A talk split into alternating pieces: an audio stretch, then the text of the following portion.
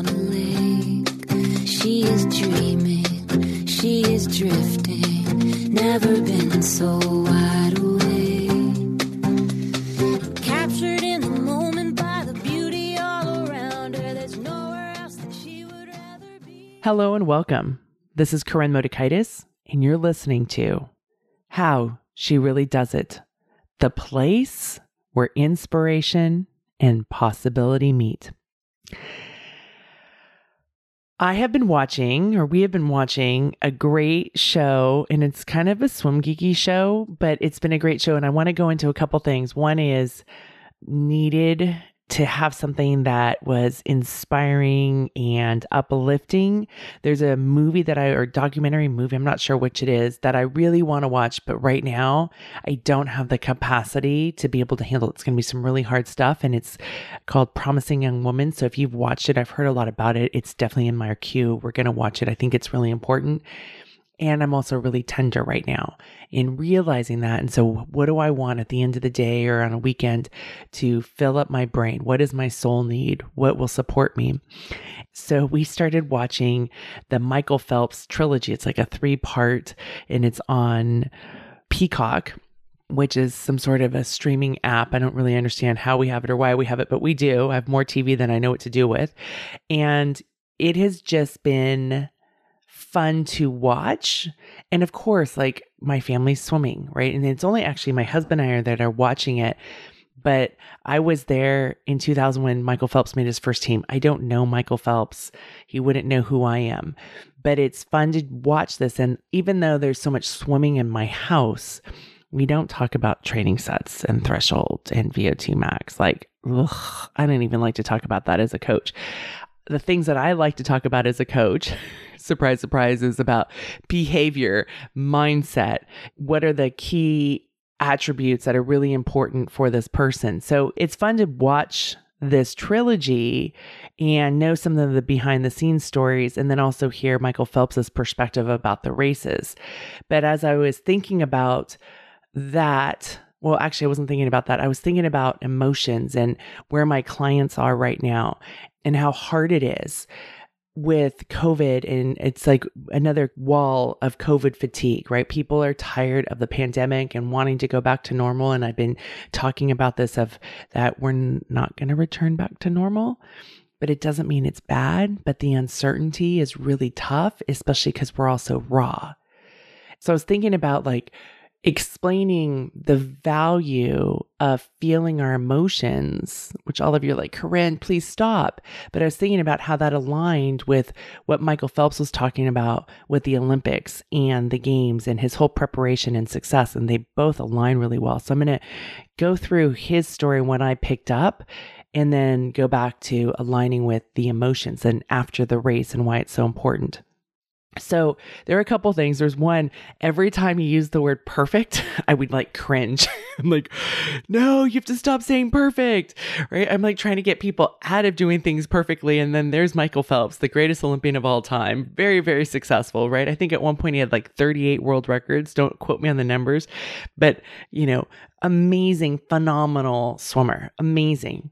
But one of the things I want to talk about perfection is just a little plug is perfection is the birthplace for shame, right? Which is the root cause of eating disorders, drug addictions, alcoholism, right? It's it's how we sabotage ourselves. So there's a difference between what he was doing was really striving for excellence. He wanted to be the best, but he kept using the word perfect. And and that's okay. That's what he knows. But my invitation for you is when you're striving for your goals, strive for excellence, strive for doing better than you've done before versus hustling for our worth or trying to put on a shield of what may look perfect, but is a shit show underneath.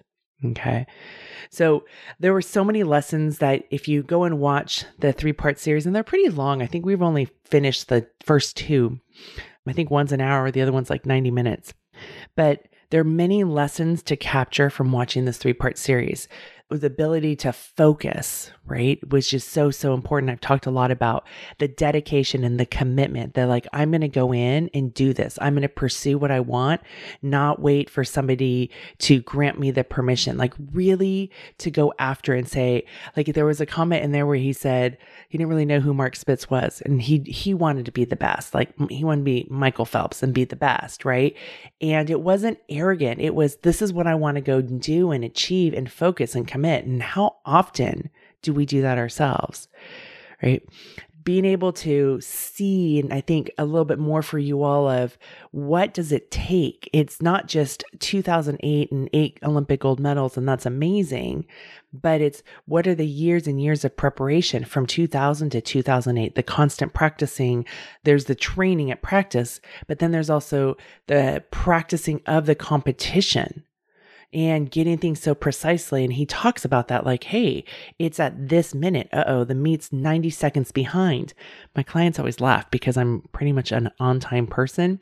And sometimes if I show up, you know, a minute late and I thank them for their patience and they're like, Koren, it's only a minute. And I'm like, you're talking to a swim coach where hundredths of a second matter, right? And Michael Phelps won a gold medal with one one hundredth of a second. So this is the world that I live in. Time really is matter. But being able to see that and like, okay, what does it take? What's the process to get that result? And I'm not saying for you to want to be an Olympian. I mean, that's not even in my right? I'm a middle aged woman, so that's not a goal I have, but it's always interesting to see the windows of possibility because often we compare where we are in the beginning or in the middle of our game to somebody's end result without even knowing what was the process it took to get them to accomplish that. And then, of course, you know, there's the mental aspect and the mindset, and there's the trash talking. We think, oh, if they're they're the shiny golden one, nobody's trying to take them down, but that's not the case. And one thing I want to point out too is knowing one's capacity, right? So I opened up the show saying I didn't have the capacity to watch Promising Young Woman. I really, really want to watch it. And it's really, really hard. And it's an important movie to watch and it's an important conversation to unpack and walk through with my family. And I'm really raw right now. In my capacity, I don't have it right now. I will. And thank goodness for on demand because I can watch it at some point. Maybe it's in the next couple weeks, maybe it's in a few months. So, one of the things that he mentioned in there that I was heightenedly aware of because of you know my own experiences as a coach as somebody on the support team you know of a coaching staff of going through the olympics process as a former athlete and i don't think i really was aware of this when i was an athlete but was it's about knowing one's capacity. And in the film, he talks about that he would always see his family up in the stands, and the press always made, you know, NBC always made this big to do about his mom and his sisters, and then later his wife and Boomer up in the stands. But he wasn't spending time with them during those eight days because he didn't have the capacity for their emotions. And that's, you know, and that's not what he said, but like that's something like he has to be able to be focused on what it he wants to execute. And that's something that's really important to understand. It doesn't mean that the person's not important to you, but what do I have capacity for? What do I not? It's the same thing with me with the film. But knowing that, like maybe when you have a big project, maybe when you're going to go do something that's really takes a lot of courage, what's the emotional energy around you and being aware of that? And so he became cognizant of that. It didn't mean that he didn't care about them and he was able to find ways to connect. But there weren't the family dinners every night after the races, right? At least that's what he was alluding to on the video. That's something really important to work on. What do we think it's supposed to look like versus what's the capacity one has? And then the other thing he, t- he mentioned about, and it wasn't using this term, but this is what I talk about is deciding ahead of time. He knew how much time he had to nourish, you know, get in food, get in liquids. He knew the schedule and the timeline between the races to run. I think he swam 17 races in 2008. 17, that's a lot. Rowdy Gaines, who was a 1984 Olympic gold medalist, said, In 84, I swam four and I thought I was going to die. And you did 17. It's very significant they were able to do it because they built his capacity over like a decade, right? They continued to build it, refine it, figured out what worked, figured out what didn't work, and really time things and say there was a lot of precision of this is when I need to intake these calories. This is what I need to do. Here's the recovery pit. And then the part that is really significant, how I want to bring it back to you is the stuff that's done away from the pool, right? We talked about the nourishing and the food and the stuff beforehand but then the after. So, one of the things that's really important in the sport of swimming is that after you race, your body produces all this lactic acid that's sitting in your muscles. And so, for those of you that, you know, maybe you go and do an athletic event or a run, or, and then you get this like rigor mortis, right? Or the piano that falls on your back. Like, if you watch the Olympics, sometimes you'll see a race and it's like, it's like an invisible piano that falls on their back. That's all the lactic acid buildup. Well, in the sport, we train the bodies to be able to handle a lactic acid at a better way and be able to flush it out. But there's still quite a bit that needs to be done after the race. And in 2004, when we were at the Olympic trials, and my husband had a swimmer who was pursuing making the Olympic team, and she did, I didn't realize how long it would take. Like, I was, even though I was a former swimmer, but, you know, her race was the 100 backstroke, and that's like a minute long race.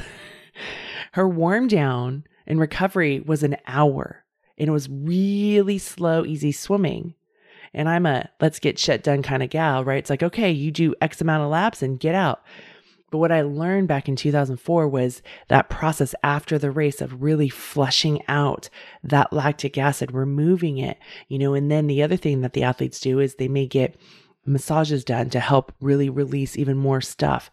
That is so important in the athlete's ability to then turn around and come back and perform again at their best. And this after the race is really, really critical. There's another great swimmer, Ryan Lochte. I believe he won the gold in the 400 IM. And he wound up doing this huge like press thing and talking and celebrating it. And he didn't warm down really well afterwards. He delayed the process of flushing out the lactic acid, and it really affected the rest of his performance the rest of the week. So while we think it's okay, you, what what happens when you get up on the block and in that moment in that race for 2 minutes, it's all the preparatory stuff leading up and then it's what you do after the race that's really important.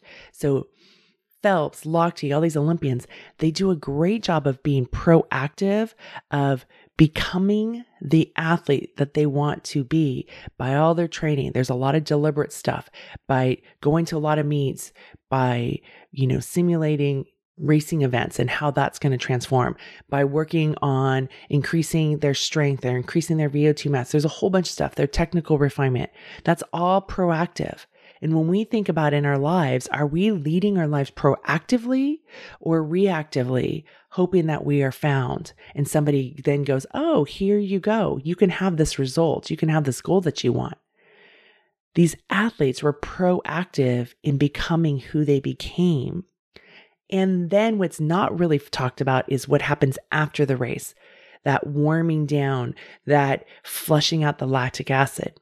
And I think of that flushing out the lactic acid as it's the metaphor that I'm using for processing our emotions. And it's so, so important to be able to process our emotions. Now, here's the thing. You'll be like, but Koren, I've been, I'm doing just fine. I don't need to process your emotions. That's the same problem I have with the kids. Because when they're young, we don't have to worry about lactic acid. They get up, they race, they don't need to warm down. And then when they start to hit puberty, we're starting to teach it. And whether they biologically need to do it or we need to proactively start to teach them how to warm down, this becomes the obstacle of like learning how to warm down, learning how to warm up because they think about when they were a young kid and could show up at a meet, not warm up, jump up on the blocks, go a lifetime best time, get done, go eat red vines, run around with their friends, maybe drink some Gatorade, and then get back up on the blocks. We may have been able to spend a lifetime not really understanding our emotions, pushing down our emotions, not feeling, and maybe we were really encouraged to not feel. The problem is, is that for many people, the piano is dropping on our backs right now, or we're coming up against what I call the COVID wall because we're like, oh, what just happened? And the New York Times just recently had a great article called about languishing. And it's the space in between a flourishing life versus a life that has depression. It's in the space in between where we're not feeling motivated. And we'll definitely put a link in the show notes so you can go read it. If that helps you give another terminology, maybe you're feeling unmotivated right now. Maybe you're like, oh, you've lost some hope. Hope is the cognitive function of understanding that we can fall down and get back up. And for some people, it could look really bleak. And I've been there and I understand that. Right. So we may be in this languishing. We may, we may be in this place. Maybe you're depressed. None of it is wrong. It's not bad. It's information. And when you can connect to that feedback, that's when you can go into being more of a deliberate creator right? Michael Phelps became the greatest Olympian of all time, not because it was just this nice, easy road that was paved. I remember when he was like 10 years old, he'd come to California for a swim meet and raced against some of my kids that I was coaching at the time. And I was like, who is this guy? And his strokes were really ugly. They weren't all that fantastic. He beat them by 25 meters. And we're like, who is this guy? Because my kids were pretty fast. But he continued to get better. If you know more about his story, after the 2012 games, you know, there was some significant things that had happened in his life, right? And, and he goes on about that. It's not that he was this perfect human being, and that's not what I'm saying but we want to be proactive about being the leaders of our lives and knowing that we can learn how to process our feelings, feel our feelings. And just like the young kids who become the teenagers and saying, But I've been swimming forever, Koren. I haven't needed to warm down but maybe to do that next race, you get that feedback of, oh, well, you tightened up on lap number five of eight laps, and that's why I didn't do well. And let's look back and, oh, you still had a lot of lactic acid in your system. So, what we've done is we've relied on being strong, being able to do it all ourselves right? Being able to carry a whole lot of world. Those are my people, like, right? Like, just work harder and we'll get out of this mess. I understand that answer. It's like, let me just work harder. I'll just work harder and it'll finally get better. It's like we're the Cinderellas of our own lives. And we'll finally reach that promised land, right? And that promised land for you may be getting the love that you want, or the career that you want, or the family or the friends, right? Doing the things that you finally want to do, or the peace or the downtime. But every time you think you're going to get there, it's still not there. And so then sometimes what we do is we're like, okay, I'm just going to run away and go on vacation and then pretend it's not there and then have to come back and not really want to re enter, right? I don't want you to have to hide away from your life because it's not working. So the reason that it's harder as we get older is because we're not addressing the problem that we need to solve and there's a bottleneck of emotions inside of us. So I want to stop for a second and talk about this concept where we, in each of us, we have these three systems. In one of the systems, especially for my people, my listeners here on how she really does it, my clients, the aqua monsters, the athletes that I've worked with for decades, right? We are really good at the doing system. We do stuff. We get stuff done. We're high achievers. We do, do, do, because the promise has always been if you do, do, do, you'll finally be able to live the life on the easy street or whatever the dream may be. Right. And that worked for some time, but we have two other systems. And it's the thinking system. And that's the one I've talked a lot about the mindset and what are the stories that we're telling ourselves. And Carol Dweck's been in here. What do we believe about ourselves? That's really important too. And then there's the other system that most of us, including myself, are like, oh, hell no. Feeling system? No, no, no. That's soft skills, ma'am. That's what I get from the Air Force, ma'am. That's soft skills. It's not soft skills. The feeling systems, we are emotional beings. And I know I, people tell me this all the time, and Brene's been on the show, and I'm trained as in her work for Dare to Lead and Daring Way and all of that. And people are like, oh, I love Brene Brown. Well, you guys, she's been teaching us about our emotional system. Maybe just we just didn't realize it, but we're like drawn to her, and then it's like, oh, but I don't want to do this. I don't want to feel. I'm just going to go live perfectly. I don't want to go into the discomfort. But it's our feeling system that is what we need to develop and cultivate. And that's where I see some of the beauty of this really hard time period of our lives, where we're in the middle of this global pandemic, we're in the middle of COVID, you know, the opportunity to develop this feeling system For so long, mental health has been a stigma. There's something wrong with you. You're broken. You're not strong. So then you take people like myself. It's like, oh, let me show you. I'm really strong because look at what I can do. Look what I can achieve. I can outdo this. I can outwork this. We used to have a family motto. I don't think this picture frame is around anywhere, but it said, rough, tough, hard to bluff, and used to hardship. That was our family motto. like, oh gosh. No, we don't bring that into our family mottos anymore. And now it's about like, what are we feeling?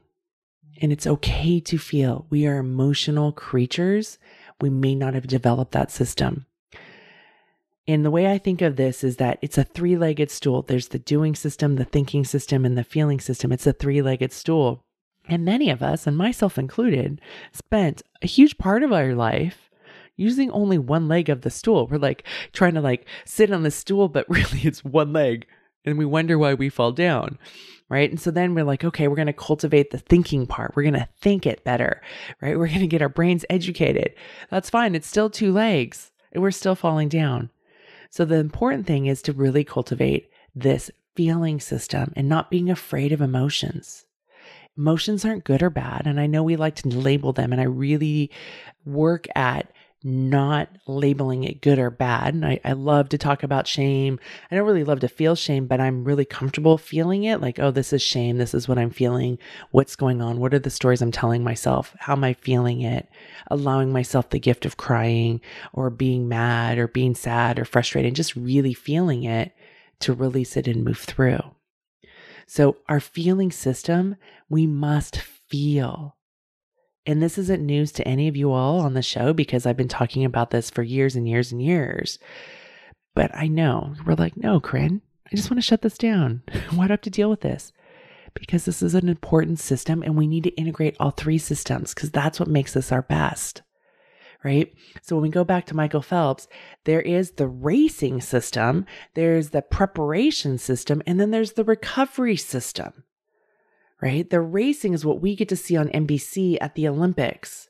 A lot of us don't see and may not be aware of the preparation that goes into the Olympics. And most people aren't even aware of what happens afterwards. But that system, if it's ignored, he couldn't have won all those gold medals.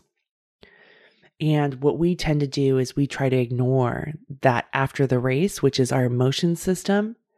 But then that's where we see, you know, the sabotage, the drinking, right? The eating for numbing, the volatility, you know, the bad behavior. I mean, how much bad behavior or difficult people I've dealt with in the last year has been phenomenal, right?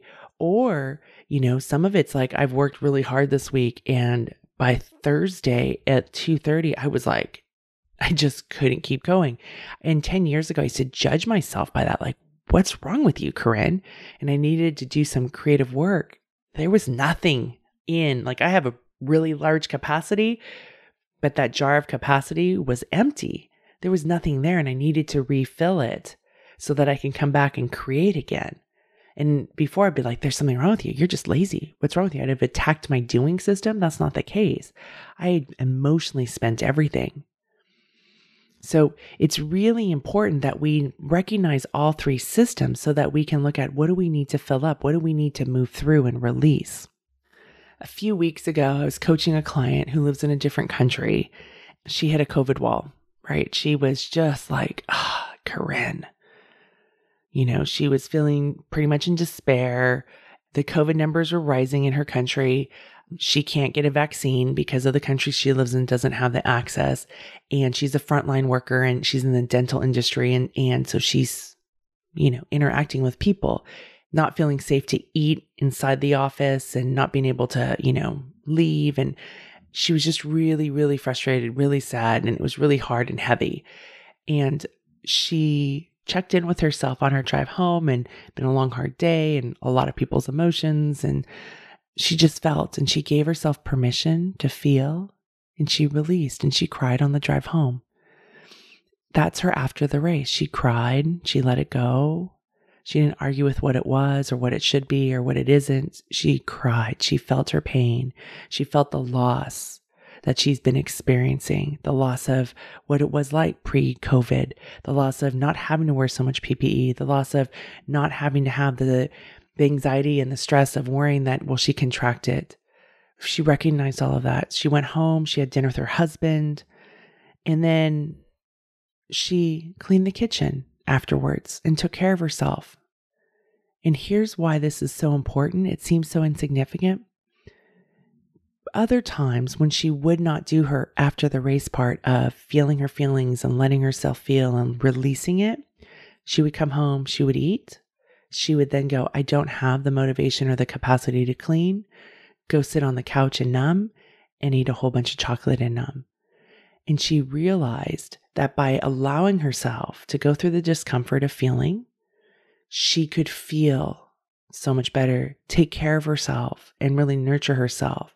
And then the next day when I worked with her, it was still hard, but she was in a better place. And then by the end of our session, she was in a much better place. And she even said, Koren, you are the fairy godmother. Not because the initial part, right? Like we've worked a long time. And so that's my example to you is you're going to try this stuff and go, well, Koren, this stuff doesn't really work. It kind of sucks. Like, I get it.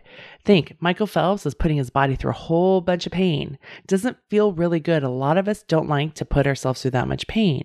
You know, what most of us want to do as soon as we're done with that is we want to go and lie down and not have to get up, right? We don't want to go and further move our bodies to flush out the lactic acid. We just want to lie down. It's the worst thing we can do.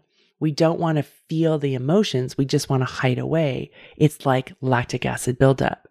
So instead, it's about getting in the pool and allowing it to flush out, giving yourself the permission of time, the space to allow the flushing out.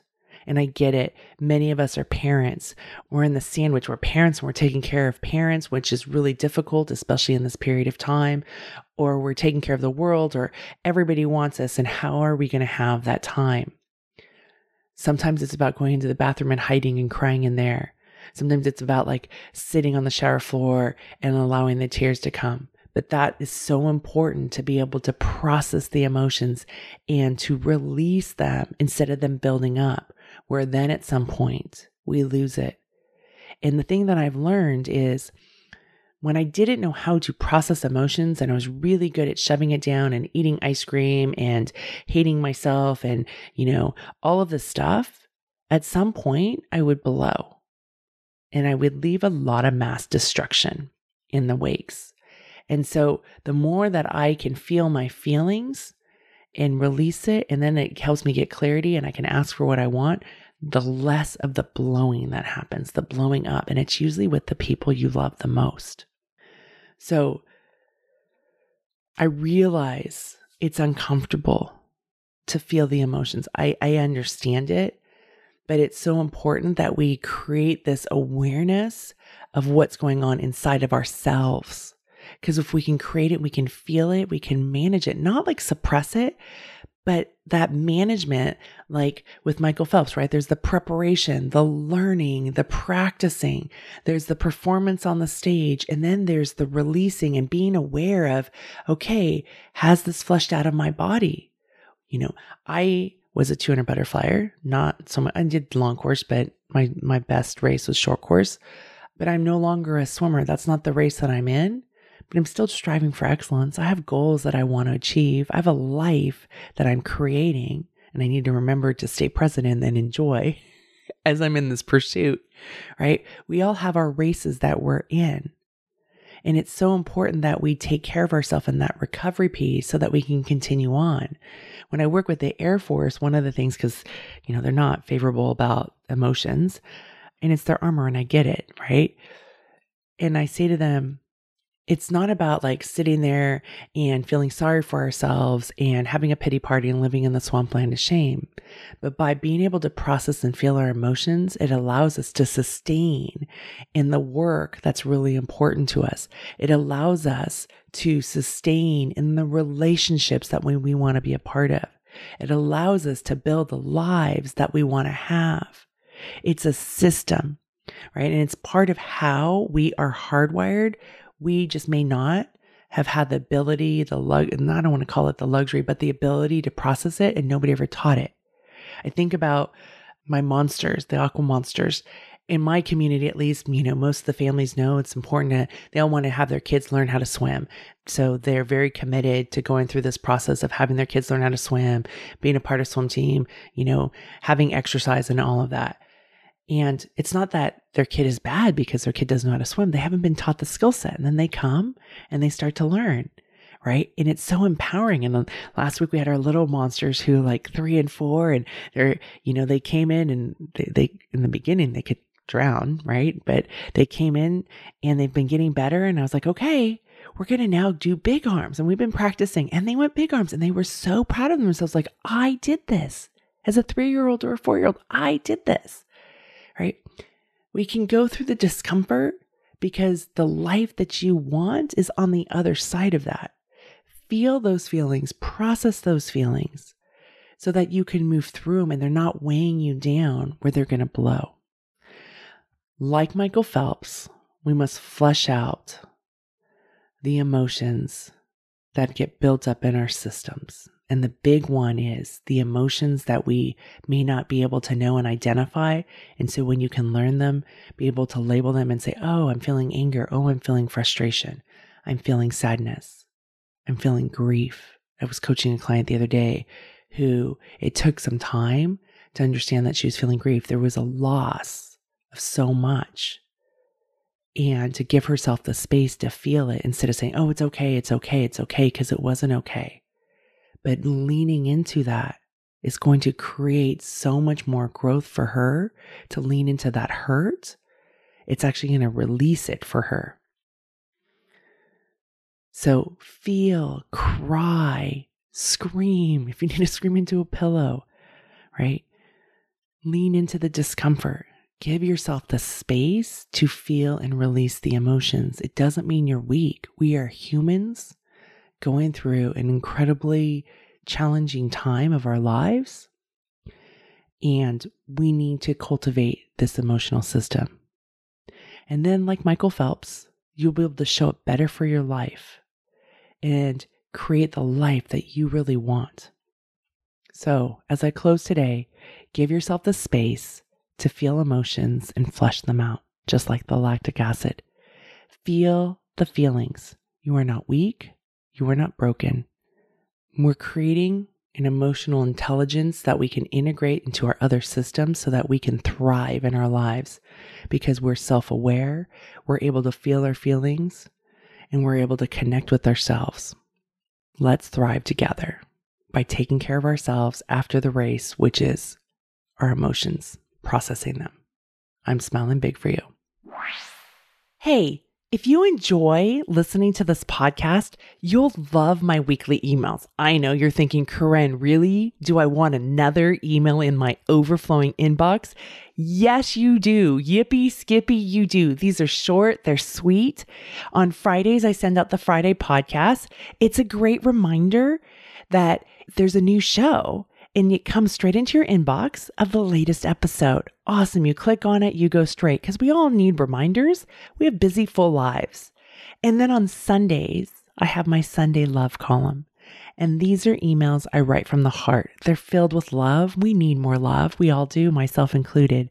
These are short emails where you get a quick takeaway so you can incorporate this into your life because people often want to know what to do and how to do it.